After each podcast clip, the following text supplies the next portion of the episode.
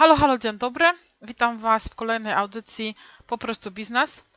Dzisiaj będziemy mówić o tym, jak to przedsiębiorcy próbują być cwani i jak próbują przechytrzyć urzędników, a na końcu okazuje się, że to urzędnicy przechytrzają przedsiębiorców.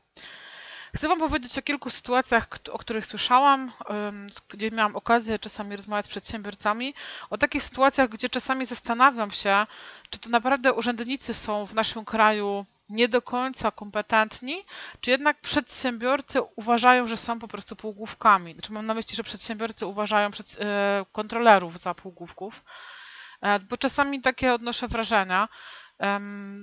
Zadają przedsiębiorcy różne fajne pytania, natomiast ostatnio w otoczeniu usłyszałam kilka ciekawych historii, które chcę Wam opowiedzieć, ale przesłanie ma być takie, że optymalizację można robić, można kombinować, można nie płacić podatków, można nie pracować w ogóle, jest jakby milion różnych opcji.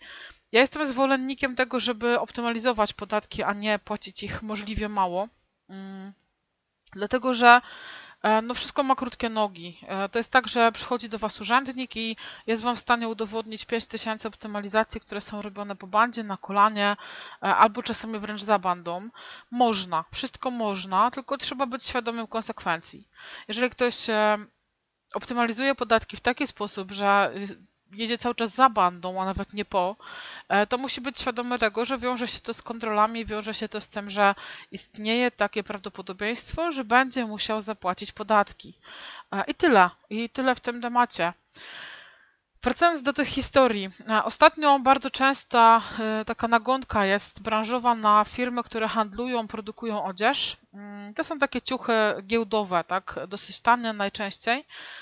Powiedzmy, że mamy jakąś giełdę, na przykład jest giełda w Poznaniu, giełda odzieżowa, na której jest nie wiem ile set boksów, pewnie kilkaset, w sensie 700, 800, 1000, może nawet więcej. No i te ubrania skądś tam są. Większość tych boksów ma również sklep wysyłkowy, czyli wysyła towary. No i teraz uwaga, na co wpadli co niektórzy ludzie z branży odzieżowej. Bardzo często kupują to osoby fizyczne, nieposiadające firmy, niepotrzebujące paragonu, więc bardzo często te ciuchy, szczególnie wysyłkowo, są wysyłane bez żadnych paragonów. Oczywiście to już jest niezgodne z prawem, ponieważ nie wykazywane są przychody. No ale uwaga, co robią przedsiębiorcy, którzy próbują przechytrzyć Urząd Skarbowy? Wysyłają takie towary bez paragonów i teraz uwaga, materiał i jakieś tam nici, inne rzeczy do produkcji tych materiałów, które zostały zakupione, są kosztem w ich firmie. Teraz załóżmy, że połowa ubrań jest wysyłanych jakby poza budżetem państwa, to oni co miesiąc mają połowę, 1/3 straty materiałów. No i uznają, że urzędnicy są, nie wiem, chyba naprawdę półgłówkami i nie zauważą, co się dzieje. Więc jeżeli robicie takie rzeczy, to jeżeli korzystacie z półproduktów, typu materiał do wyprodukowania spodni, płaszcza, sukienki, spodni czy czegokolwiek innego, to nie wrzucamy sobie tego materiału w koszty, bo to po prostu widać. Druga sprawa, że jeżeli robimy to wysyłką do klienta, to nie wysyłamy tego z adresu spółki czy tam z adresu firmy. Nie nadajemy tego jako firma, nadajemy to jako osoba prywatna, dlatego żeby nie było widać śladów wysyłki. Co więcej, nie wrzucamy tego w koszty, bo to też jest klasyk, że cała branża odzieżowa dzisiaj wysyła paczki, wrzuca materiał w koszty, wrzuca koszty wysyłek w koszty, ale nie wykazuje przychodów i się potem zdziwili, że urzędnicy wpadli na pomysł, aby pobrać listy przewozowe z firm typu DHL czy jakiś Inpost czy cokolwiek innego, co zajmuje się przewozem i porównują te paczki z przychodami w firmach poszczególnych. No i okazuje się, że prawie 70% sprzedaży w wysyłkach nie ma pokrycia w przychodach w tych firmach. Więc zastanówmy się, czy tutaj rzeczywiście przedsiębiorcy wykazali się nadmierną inwencją twórczą, bo w mojej ocenie tak. Można optymalizować podatki, ale pamiętajmy to, w jaki sposób branża odzieżowa to robiła, bo to nie chodzi o jednego przedsiębiorcę konkretnego, chodzi o całą branżę. Jest pojechaniem po prostu za bandą, nawet nie po bandzie. Druga sprawa to częste pytania związane z kilometrówką. Pytanie, które miałam okazję usłyszeć i do dzisiaj nie wiem, czy było zadane pół żartem, czy pół serio, ale jakby traktuję je jako żartobliwe pytanie. Pytanie, czy jeżeli będę w Lublinie jeździł samochodem po mieście i wezmę sobie fakturę za paliwo z Lublina, a rozpiszę sobie kilometrówkę, że byłem w Gdańsku w tym samym czasie, czy Urząd Skarbowy to znajdzie? No moim zdaniem znajdzie, więc znowu nie popadajmy w paranoję. Jeżeli chodzi o samochody, to jest w ogóle 5000 historii, też rzeczy związane z paliwem, z licznikami. Znam firmy, w których rozlicza się więcej paliwa niż samochód jest w stanie przejeździć kilometrów w miesiącu. Więc jakby też uważajmy, że są liczniki, są jakieś racjonalne ilości kilometrów, które jesteśmy w stanie zrobić.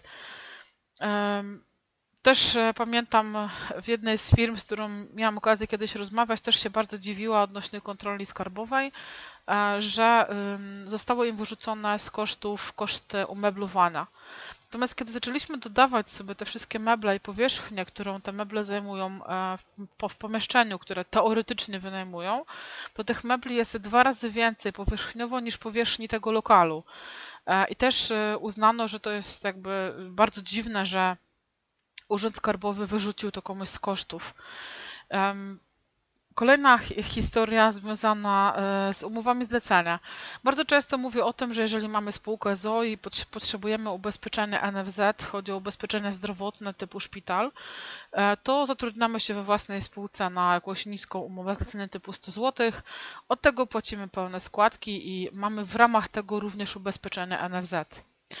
No i jakby co po niektórzy przedsiębiorcy zrobili z tego biznes. To znaczy jest bardzo dużo na rynku nadal grafików, programistów, deweloperów, web deweloperów, jakichś tam ludzi, którzy piszą aplikacje, którzy współpracują z różnymi firmami, często podpisują umowy o dzieło, nie mają działalności, nie mają ubezpieczenia.